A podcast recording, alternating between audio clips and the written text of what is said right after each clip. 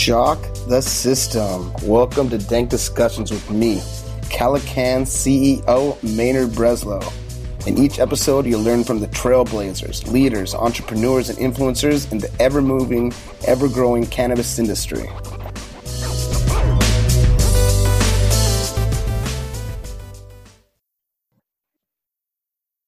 Hey there, everybody. Welcome to Dank Discussions. Today we're joined by Moritz Fendt. Moritz is the co founder of NXT Pharma and Hanfgeflüster. Did I say that one right? Uh, that sounds pretty good. Thanks cool. for inviting me over, Maynard. Um, thanks for having me with the Dank discussions. Um, I hope we'll have some Dank discussions. Definitely. I can't wait, man. It's good. You know, as long as I can get past your cool name, um, which I'm going to ask about the name, you know, I mean, I'm, uh, you know, I'm, I'm American, so, you know, but, uh, but, uh, but cool. You know, obviously unique. I love talking to people around the world and I love hearing from people, um, you know, where, uh, what's going on in their region and everything. And today we're going to talk about really cool things. We're going to talk about influencer marketing. We're going to talk about regulations around the world in certain areas. Um, but yeah, let's start off easy. Uh, let our listeners know where you're based out of today. Sounds good. Perfect. I'm also really happy to um, to talk about NXT Pharma, the medical cannabis market, and Hanfgeflüster, our brand for CBD products in the um, DACH region, so Germany, Austria, Switzerland. Those are our markets. Very cool, very cool. And you're you're in Germany today? Yeah, I'm in Germany. Um, we have our office in Berlin. Um, so I'm currently sitting in Berlin Kreuzberg, uh, right next to a basically pretty much renowned park here in, in Berlin. It's um, renowned as a as a bad park because it's one of those parks where they openly sell drugs. Um, so yeah, it's basically a fun thing that we found our office here right next to that park. Yeah, right. We try to put that market uh, into a legal market. Exactly. So I mean, tell me about it. I mean, you know, obviously it's so hard already in America, right? With different regions, different states, right? Sometimes different counties. Um, you know how they're going to regulate cannabis, and even when it comes down to hemp, CBD. Um, you know, everything has uh, every region has their own way, and not just their way of regulating, but also their feelings towards the plant, the, the stigmas for it, against it, all that fun stuff. So um, for me, it's completely unique to, you know, uh, to learn about this and know a little bit about more. Uh, in other places in Europe and Canada, of course, and Latin America, but I haven't talked to somebody from Germany, so really happy to have you. Talk to me about what do people think about cannabis? What's going on there with cannabis in Germany, um, in the European Union in general, in Germany in particular? Well, um, that's a difficult topic, I guess. um, so the older people are still rather rather conservative, so they're not really um, they don't really know what it is. They just think that it's bad because it's a drug and because it's forbidden, so it's bad. Yeah. Um, so oftentimes in Germany we have a high consum- consumption of beer, for instance. Um, for me, for my part, I would rather see someone high than someone who's really drunk.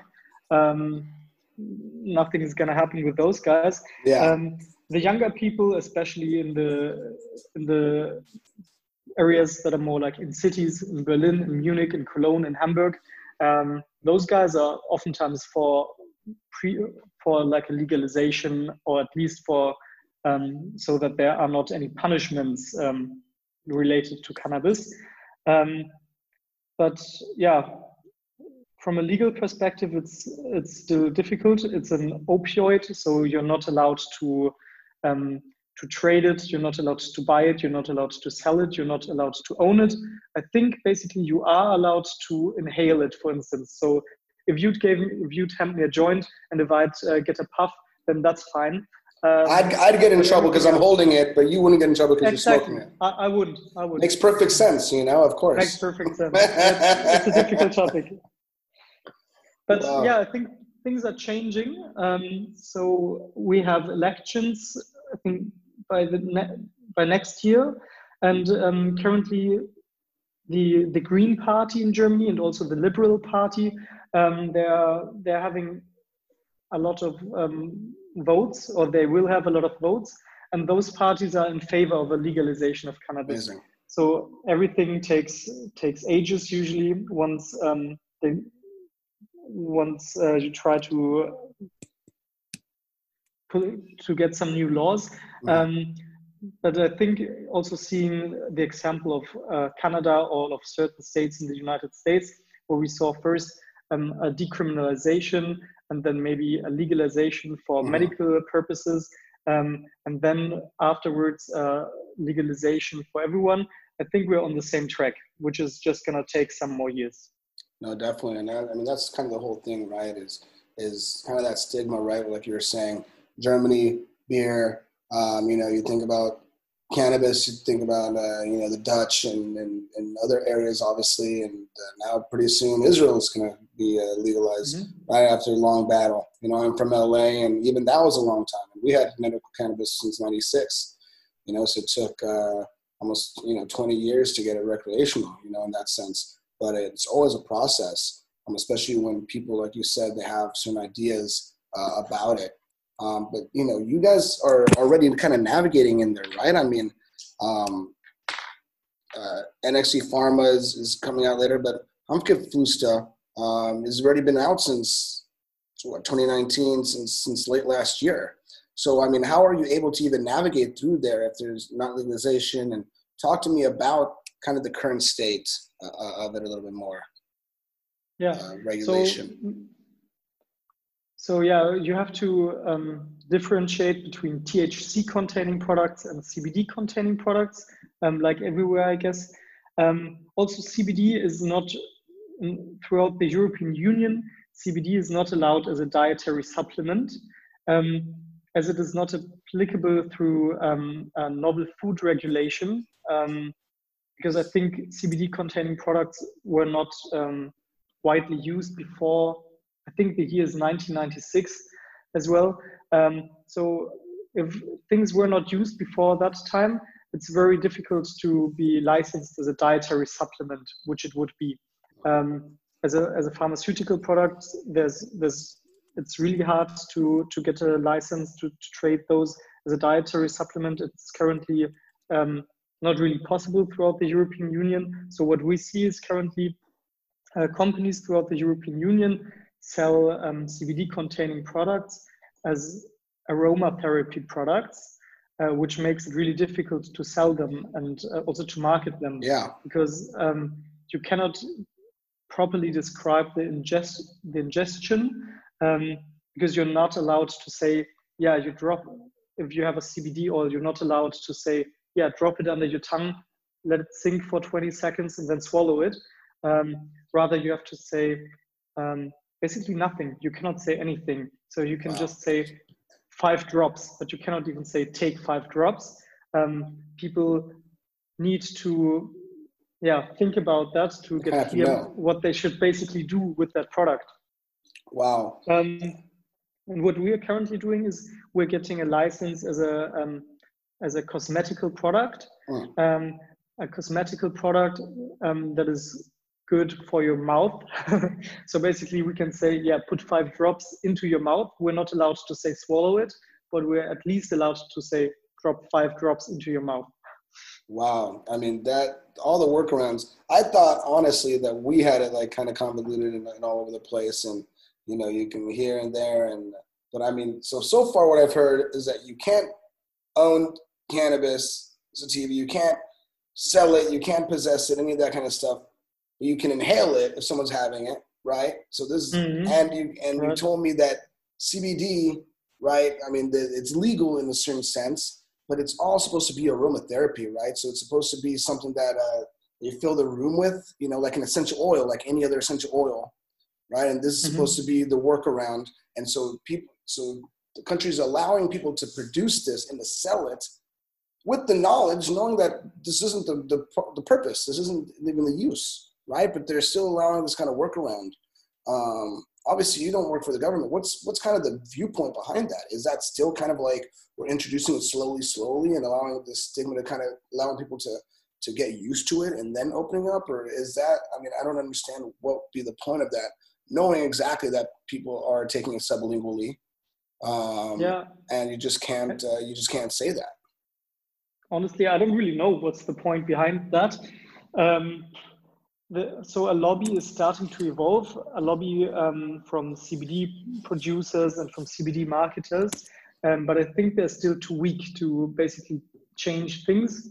Also, politicians aren't really happy to um, to try to legalize CBD products in a in a way that, that would make it easier to to take them. Because I guess especially those politicians from conservative parties they don't want to uh, start with the legalization of cannabis. I think they just want to not have that in the press at all, mm. um, so that they don't have to deal with those um, with those tendencies that, that are in our society.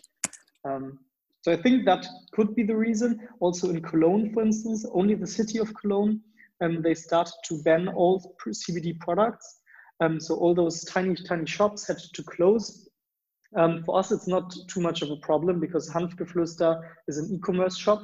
Um, I mean, so it's rather difficult for the city of Cologne to shut us down if we're sitting in Berlin.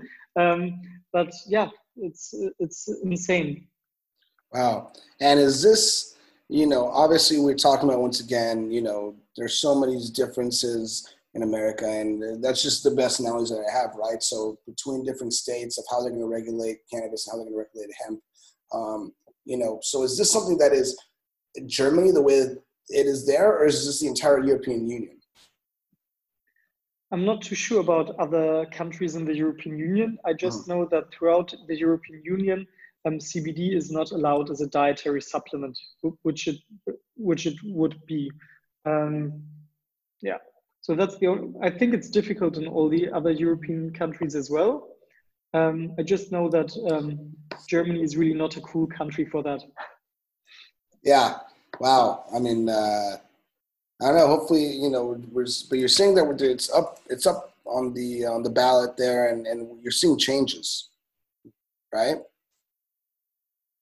Yeah, I, hope so. So we're yeah. one of those. Uh, we're one of the founding members of the um, of the um, cannabis of the German Cannabis Association, um, which are trying to. Um, so we are giving some kind of money to um, to talk to politicians um, to let them know what our view to all those topics is to to change the laws basically. But it's a very long way. Yeah, no, it's crazy. And I mean, obviously, you know, being in the cannabis industry is, is hard anywhere. And it seems like you're yeah, having to deal with a lot of things, right? I mean, and you're having to deal with a lot of things going on um, that we, you know, obviously some of them that we still going on and some of them that we have already addressed, uh, you know, decades ago kind of thing. But, um, you know, obviously being in the cannabis industry in general, to be able to fight this fight, right? Like fighting the good fight, you know, you have to really do mm-hmm. love the playing. You have to have a passion for the industry. Um, so talk to me about you, you know, Germany aside and, and, everything else, talking about you and what's your relationship with cannabis um, and what, you know, why, why, why this, why cannabis, why CBD, um, why is yeah. this your passion? And talk to me about kind of your background with it and what, what your goal so, is. So, um, I started with NXT Pharma and Hanfgeflüster together with my co-founder Niklas. Oh. And Niklas and I, we went to uh, to business school together. Um, so we, we had a really good time there. And um, Niklas, I think in 2017, he went to the US. He went to Michigan for his exchange semesters. What and, year? Um, there he, I think in 2016, 2017, okay. 2017, I guess.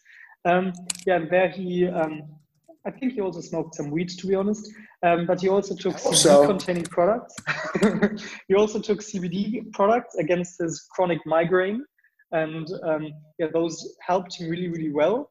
And when he came back to Germany, he didn't really see those products here, so um, he ordered CBD oils um, from the United States. They were sh- shipped to Germany, so it took ages, was quite expensive. Um, he also showed them to me uh, since then, I'm also quite regularly using CBD oils um, when I'm not really able to fall asleep and um, if, if, like if I have a tough time. Um, so that's how we got to know CBD products. Then after business school, um, I started working in, uh, for Morgan Stanley, the, the American investment bank in London. Um, Niklas started working for Roland Berger, which is a German consultancy company. And at Roland Berger, Niklas had one project where he was helping one um, Canadian cannabis company um, to enter the European market. And that's where we got suspicious, basically, because uh, first of all, we, we knew the products, we knew that we liked weed and that we liked CBD as well. Um, and also, we saw um, those gigantic um, growth figures, like uh, the K, a I think, of uh, about 70%. So 70% of annual growth of the um, both medical marijuana and uh, CBD industry in Germany until the year of 2028. Um, so there's just a lot of market potential, and we didn't really see that there were any, any first of all, any cool CBD brands in the DACH region, and also um, there's only a very few companies focusing on importing um, medical cannabis and then distributing it um, to pharmacies and um, to hospitals. So that's uh, that's how we chose to um, yeah found NXT Pharma, where we basically have those two business units. So Niklas is responsible for NXT Pharma, where we're just about to get a license um, as a narcotics trader in Germany um, to be allowed to import medical cannabis, THC containing cannabis, to then further distribute it to pharmacies and to hospitals. And on the other hand, um, we're building a leading German CBD brand, Hanfgeflüster, um, mainly through influencer marketing, uh, which we already grew to um, a six-digit monthly re revenue business. Oh, very good. Yeah, I definitely want to talk about the influencer marketing. Um, and yeah, happy. Um, I'm glad uh, he went out to Michigan and uh, you know had that revelation. You know, sometimes it's uh, you know serendipitous stuff. You know, and um, but um, but yeah, you know, you talk about importing products, right? And in mm-hmm. the industry, so many times we talk about quality of products. We talk about, you know, where they made, how, what's the third party testing, how can we verify all these different other things. Um, is there a move? Is there is there a goal to um, source it there, or what? What's the goal? Is it always to be importing like that? Because as you yeah. said, it's it's a timely. I mean, it's it's a lengthy and a and a costly process. Um, mm-hmm. uh, you know, so um, is there any way to source it closer to where you're at um, in the DACH region um, or, or anything like that, or is it uh, kind of you're stuck you're stuck in this way for now until things change? Um, for the THC containing products, we're kind of stuck. Um, we have to rely on imports, but I think honestly that's also the way to go because I mean Germany is not really renowned for the good weather and um, also it's kind of expensive to grow cannabis over here. um, what, do, do you get your cannabis over there? Is it uh, is where? I mean, uh, what is it? Where do you get your cannabis over there? Is it, uh, so is the, it pretty the easy THC again? Containing the THC containing products, um, we'll get it from um, from Portugal. Uh-huh. Um, we also tried to get it from Israel, but I think Israel is currently missing this license to export cannabis. So that, at least that's my status. Do you know anything about that? We're about to open it up. It's one of the big things, you know, because um, you know, uh, finally it's becoming uh, it's on the floor now to, to be legalized uh, in Israel. You know, as everybody knows, I split time between LA yeah. and Israel, and um, so Israel is finally opening up. And yeah, one of the big things is is uh, Israel is a big uh, exporter already as it is. I'm definitely looking to open it up more. Um, but uh, you know, that's the whole thing, right? I mean we were connected through through our buddy Anton, um, mutual friend, um, and uh, I met him here in Tel Aviv. And uh, you know, we got great stuff over here. You know, I mean, over here we got great, but so uh, you know, that's what that was my question. You know, is is the quality up to par? You know, kind of thing, and uh, how that goes. Yeah, the, the, the cannabis for the medical um, cannabis I mean, that's so heavily, so heavily um, checked by all kind of regulations. So that's mm. really good stuff, I guess, as well. Mm-hmm. Um, the hemp we're using for our CBD products is coming mainly from Poland and Lithuania. Um, and we're also already extracting the, the CBD in Berlin. Um, so we're already doing that here. Um, but I think for the medical cannabis, yeah, it's a way to go. It's more like an importing thing where we try to import the cannabis and then basically only be like a distributor. Yeah, no, definitely. And I guess you know, I mentioned the THC side. What about the hemp side? I mean, you mentioned the the weather's not so good. It's not a great great place to grow. But um, you know, just in terms of where does the hemp come from? Is it something that you could, uh, you know, could also source closer to home, kind of thing? Um, and you know, um, you know, I know that there's a lot of big players coming in now with hemp for sure. Um, yeah. European Union. So you can grow hemp here. Um, it's also again a bit more difficult because you, you can only have um, certain seeds that you can plant into plant into the ground. And some guys from uh, some kind of regulatory guys have to be on the field once you um, yeah, start planting the seeds. And also they have to be on the field once you're um, getting your crops um, because they want to be sure um, that there's no THC containing plants Damn. in the middle of the field, for instance. Wow. Um, that's that's how you can do it. Um, also for the hemp products. Um, yeah, and then then you can also.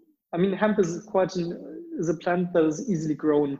But um, a country like Germany with high labor costs is not the best country to um, yeah, to to plant it and to get the crops from. If if you have um, countries around you which which are less labor costly you know? So i think germany is not going to be a country where you grow your cannabis or your weed yeah. or your hemp. Wow. Well you know maybe you can't grow the uh, the hemp but it seems like you know as you're mentioning you can definitely grow the brand right? You're talking yeah. about that uh, able to hit six figures monthly revenue uh, in just a few months. And you mentioned influencer marketing you know i mean we love influencer marketing you know we uh and I've obviously I've gone on record talking about that I hate ads. You know, I hope we never have uh, Facebook ads and Instagram ads and that kind of stuff um, in the cannabis market for a number of reasons. Um, yeah. But right now, you know, influencer marketing is a big thing. You know, we do influencer marketing uh, here at Calican for our clients, all that stuff. Um, but it's always people are always interested in it. Some people understand it, some people don't. Some people have good experiences with it. Some people don't have good experiences with it. You know, talking about your experience, it sounds like it was a pretty good experience. Talking about how you're able to grow um, you know, your company right there, Hanfgeflüster. Hanfgeflüster. Hanfgeflüster. Boom. That's pretty good. Are you able to grow that uh, with influencer marketing? Talking about that. Yeah. Um, so as you said, I'm also a friend of, of ads, Facebook ads, Google ads. Um, that's that were our first steps when we tried to grow Hanfgeflüster in the beginning, like in November and October, uh, yeah, November and December of 2019. We tried to start through Google Ads, Facebook Ads. Um, I guess most people know, like the cannabis industry, it's rather difficult to um, to get Facebook and Google Ads out. Yeah. Um, so with Google Ads, we managed to do that quite well. We had like different landing pages, but basically, yeah, this is not good for your conversion rate and it's also quite expensive. Um, so we started with google ads but it never really worked out that well. Um, and then we i think we never even managed to run a single facebook ads campaign. Um, yeah but i think maybe probably that was a good thing because then we started focusing on influencers. Um, so first we went to like very small niches mm-hmm. um, to influencers with maybe 2,000 followers, mm-hmm. 5,000 followers mm-hmm. in niches like migraine and um, niches like um, endometriosis um, and um, multiple sclerosis. Um, and there we found we found small influencers which were like really nice and which uh, were open to yeah post an Instagram story basically for for the product or maybe for like 10% of the revenues. Um, so we started there. Um, we saw that we had really good return on investment rates in those um, small niches, but like we couldn't we couldn't grow Hanfgeflüster to um, to to receive a lot of revenues. Um, but we saw that it, that it basically works. We had I think the highest were return on investments um, of like 10, so 10 euros out of one euro of investment. So that was really nice. Um, and then we saw um, yeah, we, that we could try to grow that, that we could find, try to find other influencers, um, maybe that were not as niche, but which also had a good brand fit, which had like many followers in the DACH region, which who had um, yeah, high engagement rates and um, like a very cool community basically, and also to find people that are not just influencing because I don't know they're pretty girls, but also because um, they have some content and they have some mm-hmm. stories to tell. Mm-hmm. Um, so we we figured that out quite well. We found our first um, people to work with. Um, we started paying them a little, and then we grew to I don't know influencers with 20k followers, 30k followers, 40k followers, um, and that worked out quite well.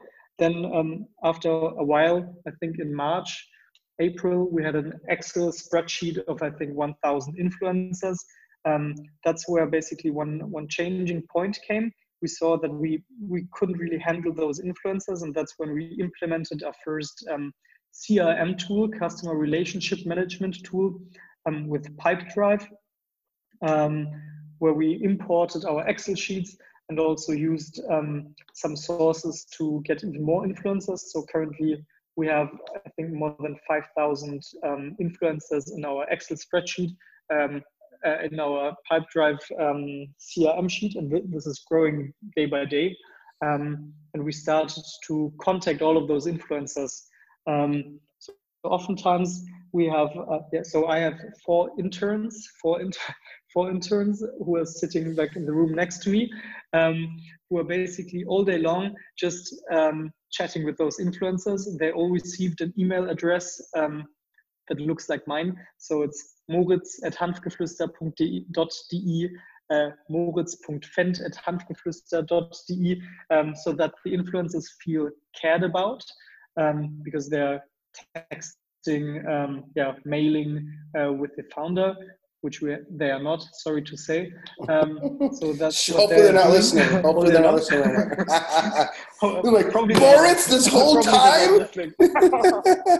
probably not listening. And then they're scheduling me. They're scheduling calls for me. So I'm currently having 15 calls per day with influencers um, to whom I text, who to, to whom I always give the same pitch. Um, and then I try to um, yeah make them post we are sending them products they're posting for us.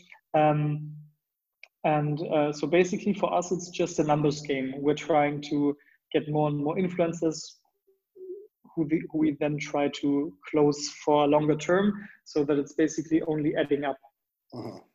wow. Amazing. You know and that's that's first of all thanks for sharing that. And i think um, you know, so funny. We just brought on a new client today, and he was talking about that. You know, when we tried influencers and we didn't see an ROI, and I'm like, listen, we don't have we have, we have a lot of different techniques we can use. We don't have to use influencers.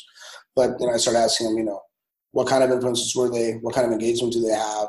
Right? What kind of following do they have? What is their message? You know, what what are they doing? And at the end, I'm like, you know, of course you're not going to have results that. You know, look at how you did it, right? You systemized it, right? First and foremost, you found people that uh, had something to say, that they were micro influencers, right? That they, um, you know, they have a strong following, people who, who really are into what they have to say, you know, they're, they're really niche down, right? Mm. Um, and, and from there, you're able to grow it, right? To a place now where you have, uh, you have to manage with the CRM and you have to have interns in there talking to people. Um, and like you said, you know, it's, it's about numbers. Um, but that's, but the point is that you create systems to do it right? You create SOPs, you know, standard operating procedures to do it on how to contact them, how to find the influencers, how to contact them, how to keep them going, how to keep them motivated, how to speak to them every day, all that fun stuff that you know takes up a lot of time in and of itself. Yeah. You know, but but it's the way it works, you know. So when people say, Well, I tried this and it didn't work, that's like somebody coming to them and saying, Well, I tried CBD and it didn't work. Okay. So at least you tried it, but where'd you get it? You know, what kind of CBD was it? You know, do they have COAs? You know, what what company what company was it? You know, how many milligrams you take? There's so many different factors that go into it. You know, it's the same thing with influencer marketing, right? There's a lot of factors where people think, oh yeah, you know, we're just gonna pay somebody. They got they got you know forty thousand followers. We're just gonna pay them you know, and like you said, people would, you know, and uh, there's people from everything, right? But you know, maybe they just want to see them uh, traveling, or they want to see them yeah. uh, in a bikini, or they want to see them working on their car, or something like this, and they have no interest whatsoever in CBD or wellness or sleep or anxiety or anything else, right? That people are exactly. looking at CBD for, you know. So but honestly, oftentimes, oftentimes it's not easy to find those people. Um, so what we tried in the beginning, we tried the shotgun technique, I guess. We tried to just target every influencer who had like a lot of followers in Germany, Austria, Switzerland, and who who did have a, a cool engagement rate. And then we started to not differentiate between between any niches. And um, so we just tried everything out. And basically, what we saw is that there are niches that uh, we would not have thought that would perform that are performing quite well. Yeah. Um, and uh, so so that was really interesting to see really interesting to see. And also there are other things where we thought okay that's going to be really cool because cbd for those people is like perfect who are not performing at all. So it's yeah so i think that that's how you got to do it as well. As you said you have to standardize processes and so on but also you have to have an open mind and see what works and what doesn't.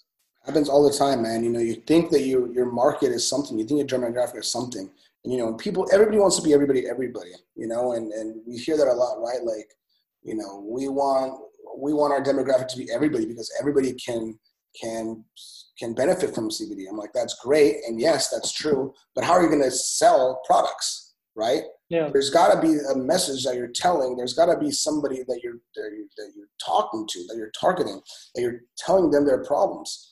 You know, and that's the main thing. Is like like you were saying, you know, it's really a matter of sometimes listening to your to your customers. I mean, first and foremost, right? You may think it's one thing, you know, you may think your target demographic is people who have anxiety or can't sleep, and then you come to find out, oh, there are people who, uh, you know, that um, that they're single moms or you know every anything else, or they're people who just got home from the bar and they want to, you know, they, they, don't want to, uh, they want to be able to sleep well, and all kinds of different things. So there's so many different aspects that go into it that people don't take into consideration.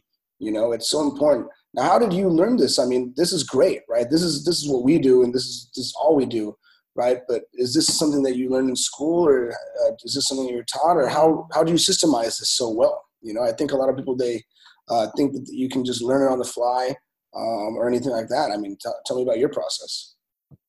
I guess we're we're not perfect yet. I mean, there's there's a lot to do. The market is bigger.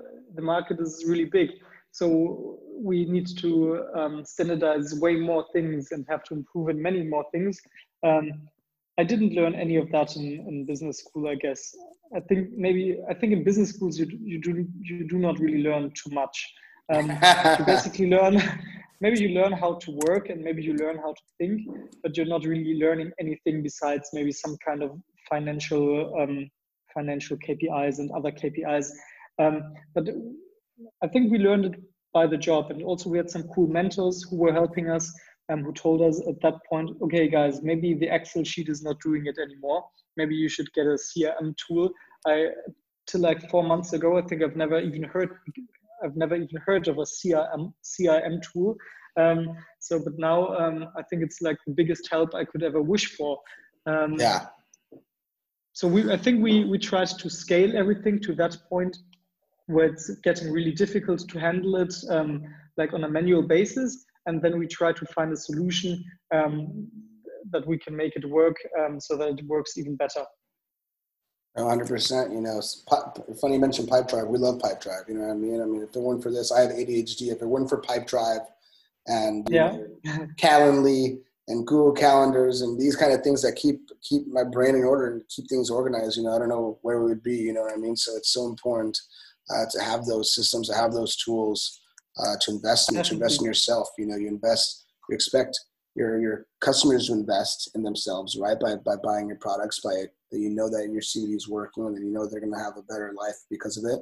So why don't we want to invest in ourselves? You know, in that kind of way. You know, so.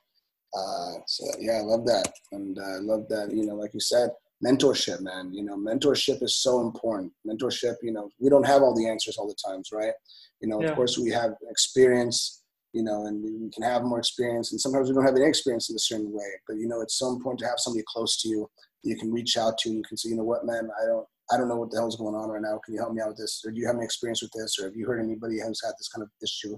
And they can come back and say, oh yeah, for sure. Like actually, I had a, I was a, I was an angel for for another company that they had this issue, and this is how we solved that. You know, so it's so important to have those mentors who've been there before and who've done it. Um, you know, it saves you a lot of time and stress. Oh yeah, exactly. for sure. And t- time, stress, money. You know, and uh, you know, beat your head against the wall for you know two months when you could have had it solved a long time ago if you just would have picked the phone and asked somebody. Yeah. You know. Yeah. I think that that's also one thing that I learned um, through that journey already. Mentorship is such a cool thing. Uh, from now on, I'm also going to try to always be like a nice person to others. So first of all, so that they mentor me, and also um, as soon as soon as we're ready for that, I'll also try to mentor as many things as possible because it's oh, like yeah. such a such a good and nice thing to do. Oh yeah, hundred percent. You know, being there for others. You know, I wouldn't be anywhere if it weren't for my mentors, for my coaches, for people who have supported me. You know, for my dad. You know, who's my first obviously business mentor. You know, and his entrepreneurship all yeah. the way up to to many people that I'm grateful to be connected with now. You know, so the same thing like you said, giving back. You know, it's not just about taking. It's not about like being able to pick up the phone. It's also about being able to get on the phone with somebody else. You know, getting on a Zoom call with somebody else.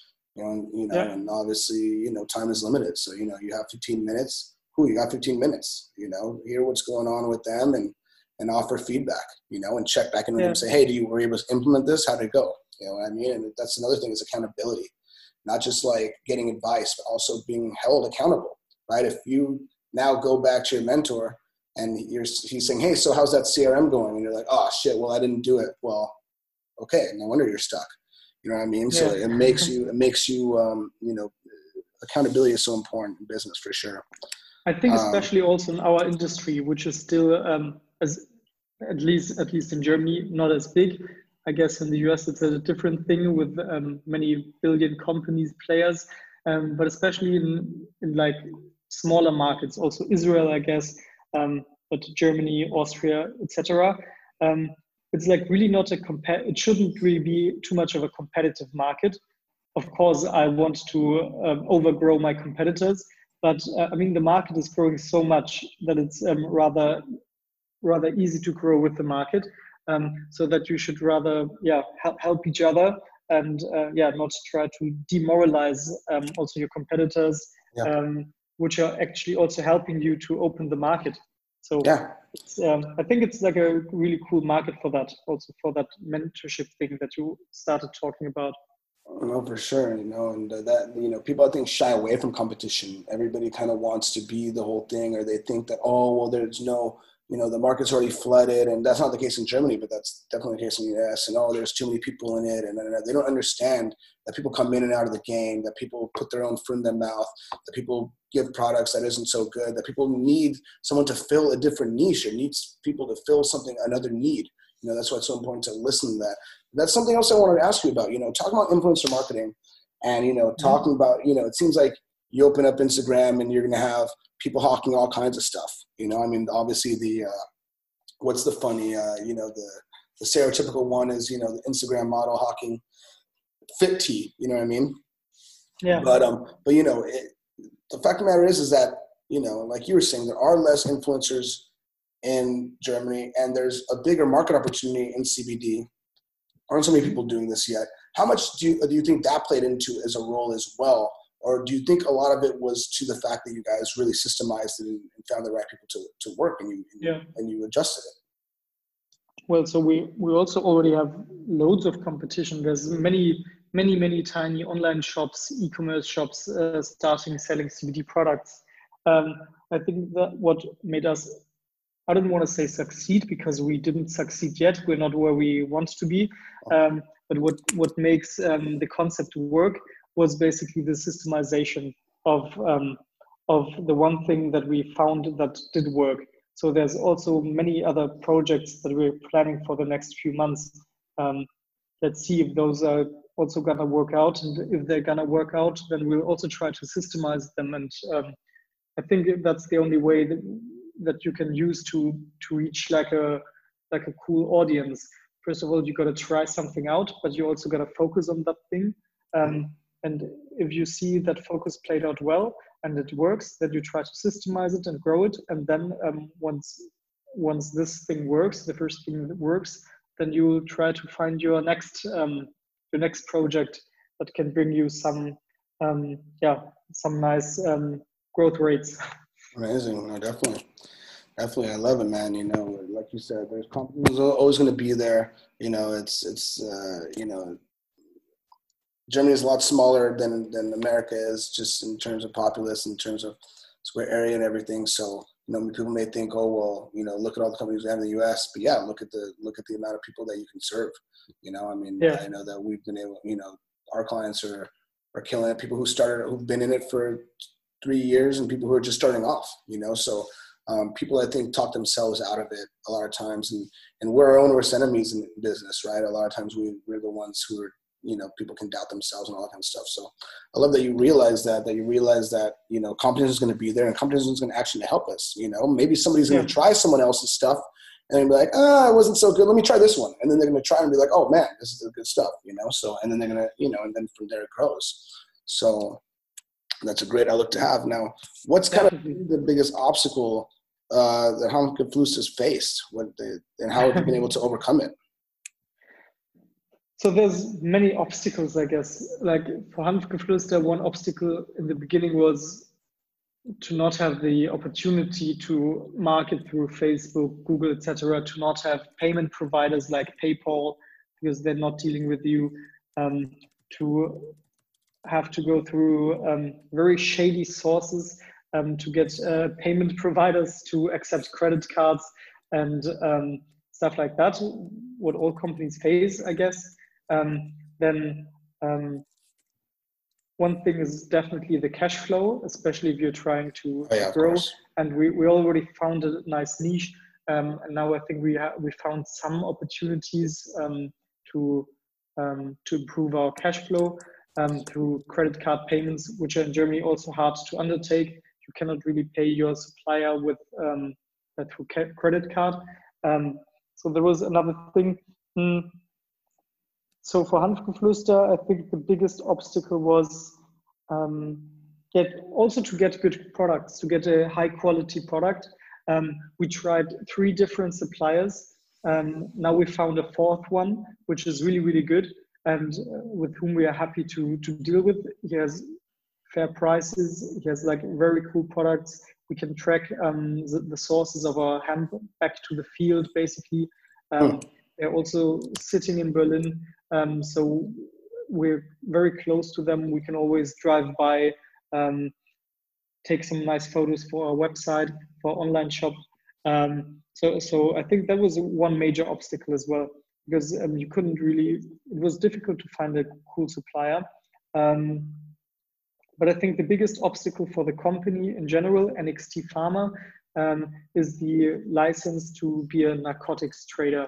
Yeah. So Niklas is already for for the past eight months. Um, he did so much. He put so much work in it to receive that um, to receive that uh, yeah authentication. Uh, yeah, to, to, be allowed to trade with narcotics. We're also having one ex-director of uh, the pharma company Pfizer in our team, and he's helping a lot as well. But it's just insane how much work it requires to receive that license. But yeah, luckily, probably in a few weeks we'll have it. Um, but I think that was the biggest obstacle so far that something takes so long, doesn't bring you any revenue at all in the beginning, um, and which takes so long until you see um, the first results. So I think that's the, the biggest thing, especially as a young entrepreneur. I think this is, so basically this is the first business that we're starting. It's really difficult to not see any revenues for eight months and months to come as well. Yeah, I mean that's that's the whole thing. I mean, you talk about cash flow, right? I mean, cash flow. I think uh, over eighty percent of businesses fail not because they have they don't have a good product or they don't have a good business model or they don't have everything. It's because of cash flow. You know what I mean? And cash yeah. flow is cash flow is king. You know, so um, I mean that's that's been I'm sure very difficult. You know, like you said, young entrepreneur. Um, you know, both of you, and kind of jumping in feet first into one of the hardest industries. You know, not to say the hardest, but you know, uh, when you're talking about that your product is on the same level as any basic narcotics and um, you know you're not sure when it's going to be legalized and stuff like this. I mean it's got to be uh, definitely very um, you know very difficult to deal with no doubt about it. So i guess what is the future holding for nxt pharma? Um, what can you expect from nxt pharma in the future? So um, you can expect by the end of the year we'll um, start trading with medical cannabis in Germany. Um, also, Hanfgeflüster is probably going to grow. Um, at least that's what I hope, but also that's um, how everything looks currently. Um, and our long-term goal, basically, which we have to, yeah, which is going to take ages, I guess, or probably many years. But the final goal would be, in the end, um, to receive, yeah, so that cannabis is legalized in Germany, and then that we have the experience to trade with medical cannabis and also build up a brand that is associated with cannabis, Hanfgeflüster, to then combine that. So that's that would be the jackpot. But let's see how that's going to work out. Um, but in the meantime, I think we can grow um, with the medical cannabis market. Um, also in Germany, um, and many products um, besides the weed to smoke um, are not really are not really renowned also by doctors. So I think we'll, ha- we'll have some uh, cool products in that market as well to differentiate ourselves. And um, I think we're also building up a really cool, really great brand um, based on sustainability um, with Hanfgeflüster. And um, yeah, I think then the growing market itself is also helping us a lot. And um, I think NXT Pharma and Hanfgeflüster is heading in the right way. And uh, 2021 will be a very cool year, I think. amazing. No, definitely. And I think you're just getting just getting started. You know, hopefully it's uh, still growing. Of course, man. You know, just getting started. I love what you guys got going on. You know, it's uh, leaders in the industry over there, young entrepreneurs. You know, I really love uh, you know always connecting with young entrepreneurs and bringing awareness to that. You know, because um, you know entrepreneurship in general is so difficult. You know, running a business is so gen- is so difficult just in in and of itself. Um, so yeah. you know, being being there, kind of having your first go around, and um, you know, it's definitely important to to support young entrepreneurs, um, the future of business, and to be there for you as well. You know, so so it's great, bro. Now, you know, you mentioned about success, and we're not there yet, and that kind of stuff. I always ask everybody that comes on the show, you know, how do you even define success, right? Whether it's professionally, personally, existentially, what does success look like for you? Yeah, that's a tough question, honestly. Um, it's nothing I, I, think about on a daily basis. Um, so currently, to me, success is um, pretty much the company, Hanfgeflüster and NXT Pharma. Um, I'm not having too much of a private life, although Berlin is such a great city. um, um, now, but we're trying to grow uh, NXT Pharma and Hanfgeflüster, and that's basically where all my focus is on. Um, so my success to me would mean um, to establish Hanfgeflüster and NXT Pharma both as the top under the top three leading players by um, by the middle of next year, I guess. Um, and that would that would be a great success to me. But currently, I'm only thinking on a on a short term basis and not on a long term basis. I guess on a long term basis, basically, yeah, happiness and success. Uh, yeah, that's a different thing than on a long term basis. Of course, it's it's family, love, affection, um, happiness. Yeah, having nice friends. Um, yeah, but currently, I'm I'm only focusing on one thing basically. Um, yeah, I mean, yeah, man. I feel like I just brought you out. You're like, oh, there's other stuff besides the company. You know what I mean? It's like this is all I've been doing. You know, which is good. You know, you have to yeah. be driven in that sense, no doubt about it. You know, and I mean, uh, in Germany currently it's um, it's 9:30 p.m. and um, yeah, the day has not stopped. But um, yeah, so yeah, Hanfgeflüster and NXT Pharma, that's basically the only thing I'm currently thinking about, and the CBD and cannabis market in general, which I just think is so awesome and such a cool market with so many opportunities. No, amazing, no doubt about it. No, and uh, you know Berlin too. You know, I personally haven't been to Berlin. Tove, my fiance, loves Berlin. She's been there a bunch of times. You know, obviously Israelis love Berlin. You know, and uh, and the Germans love Israel too. You know, so I always see you guys over here as well. So yeah, I mean, uh, I visited Tel Aviv already. Such a cool place. Yeah. So basically, we have we have one hummus guy right across our office. Um, all guys uh, working there are from um, Tel Aviv, I think. Um, but the hummus here is even better than in Israel, I must say. Hey, so, hey, let's not take it that far, right? I'm, I'm, sorry, I'm, really sorry to say, but it's such a nice city, such a vibrant town with so many different cultures. For sure. So if you if you want to come to Berlin, check it out um, also step by our office. Would be nice to meet you in person. No doubt about it, man. No doubt about it. Moritz, bro, it's been great, dude. Um, you know, as we close, you know, how can listeners find out more about you, find out more about Hum, uh, Fluste, find out more about yeah. NXT Pharma, and connect with you? So they're first of all very welcome to visit our website www.hanfgeflüster with a I think I'll better spell it um, H A N F G E F L U E S T E R dot D E for Germany. Um, or they can also connect with me on LinkedIn, I guess, Moritz Fendt. Um, I'm very happy to connect with everyone. Um, would be very interesting to get in touch. Definitely amazing. No, and we'll have that there in the in the link. We'll have the links there down in the uh, in the description here for everybody to listen to as always. And uh, before we leave, I didn't even ask. Tell me about. I, you told me off air, but tell everybody what Hanfgeflüster even means. Ah, yeah, Hanfgeflüster. You, it's difficult to uh, to translate, I guess. But Hanf is Hanf, and Geflüster means like whispering. So if you know the movie, ah, what's the English name again?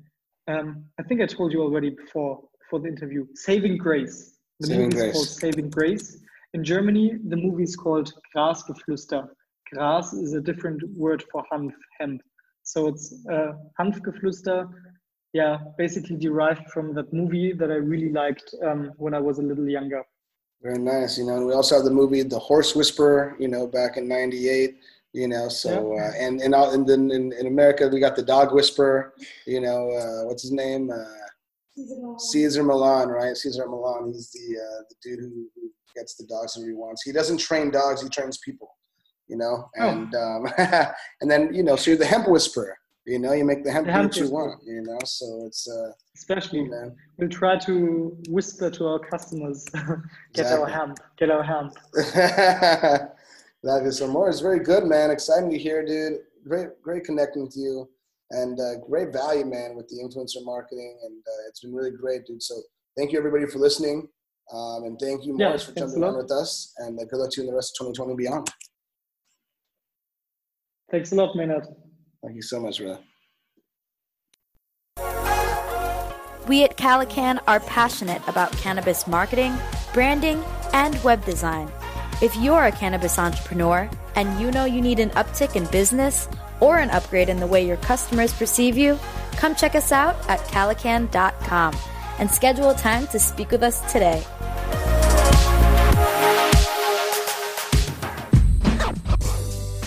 Thanks for listening in to Dank Discussions, and we are so grateful for each and every one of you. We want to continue making dank content you want, so give us some feedback about the topics you want covered. Feel free to reach out to us at grow at calacann.com. That's C A L A C A N N.com and follow us on Instagram for our latest updates.